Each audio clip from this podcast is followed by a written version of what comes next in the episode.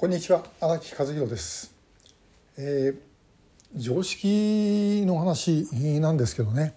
あの今、えー、日本中に結構メガソーラーとかいうのがあって、えー、太陽光発電のパネルですね。これがもうあちこちに敷き詰められています。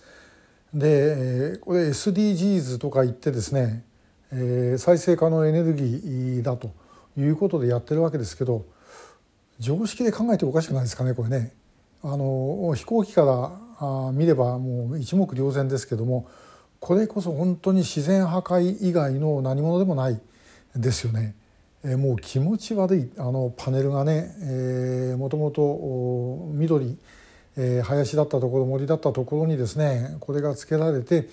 で、えもう自然が破壊されていくともともとだから CO2 削減とか言いながら CO2 を飲み込んで酸素を出してくれる緑を潰してですねで発電やって、えー、何があの環境だってこれ誰でも思いませんかね。でまあ最近よく言われているようにこのメガソーラーのバックにはですね中国資本がいてそれを中国政府が操っているというような話です。えー、こんなの当たり前のことをパッと見ただけでですねこれ自然破壊だっていうふうに思うのが当たり前なのに、えー、実は環境のことでですね騒いでる人たちはそれについてはほとんど何も言わないんですね。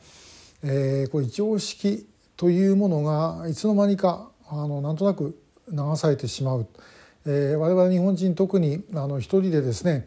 えー、ものを考えてで、えー、行動するというのはあんまり得意ではないですね。みんなで、えー、まあなんとなく赤信号をみんなで渡れば怖くないというところがあるもので、まあそれはいい方向に出る時はいいんですけども悪い方向に出るとなんか全体の流れができた時にブレーキが効かなくなるということがあのあります。えー、かつての帝国陸軍でもですね石原幹事将軍えー、などはやはりあのかなりものを冷静に、えー、国際的な視野で考えていたんですけどねでもやはりそういう方々はなかなかあの最終的な指揮権を取るというところまでいかないで、えーまあ、途中で予備役になってしまうということがあった。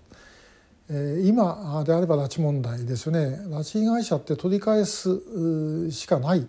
わけですよ。で話し合いで帰ってくるかったら帰ってくるわけない。話し合いで帰ってくるんだったら今までとっくに帰ってきてるわけでね、えー、話し合いでは帰ってこない。だからどうやって取り返すかってことを考えなければいけないのに、えー、条件つけずに話し合うっていうようなことですね。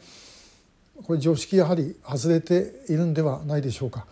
我々やはりそういうことをですねあのいろんな場において、えー、ついつい、えー、もうやり過ごしてしまう。まあ全体がこういう流れなんだからいいんじゃないかということでですね、えー、知らん顔してしまうということはないでしょうか私これ非常に危険なことだと思っています。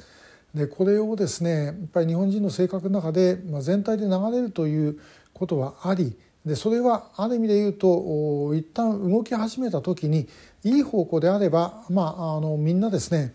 え、お互いにその自分のやるべきことを理解をしてやっていくわけですからそれはものすごい力になることは間違いないんですね。え、ですけどもその時やはり嫌な顔されてもですねでもやっぱりこれは言わなきゃいけないことは言わなきゃいけないというふうに思う人間が必要ではないだろうかなと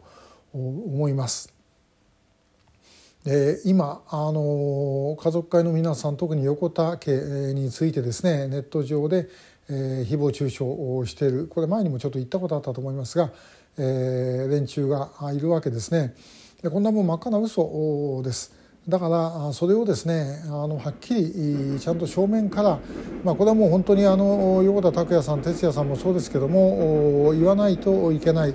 えー、と思います。まあ、あの救う会が本来、えー、それをですねちゃんと守ってあげるべきだとも思うんですけれどね。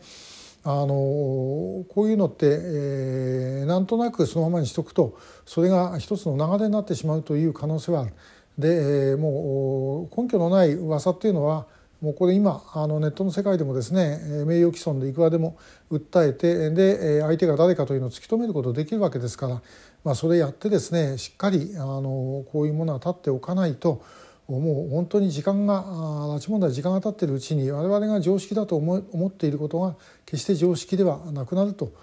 いうことではないだろうかなと思います。まあ、もう一つ言えばですね、えー、アメリカの占領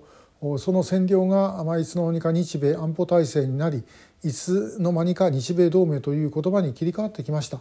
でもこの同盟ってですね本当の同盟じゃないですよねあの米韓同盟の場合はアメリカと韓国まあ一緒に戦ってるんですねですからその国の大きさの違いはあるにしてもやはり一緒に戦ったという意味での同盟ですけども日米同盟っていうのはもともとですねあの戦争負けで占領されてその延長線上にあるわけで、えー、だからあの横田空域という、まあ、ものすごい広い、えー、空域をですね避けて日本の民航機はあの飛行しなければいけない、えー、というようなことが、まあ、起きるわけですね。横須賀だってあの広い軍港のですね、えー、自衛隊が使ってるのは本当一部ですよね一番いいところアメリカが使ってるわけでね。で、えー、もうその占領の延長としてやってきたことをそのままあの常識外れ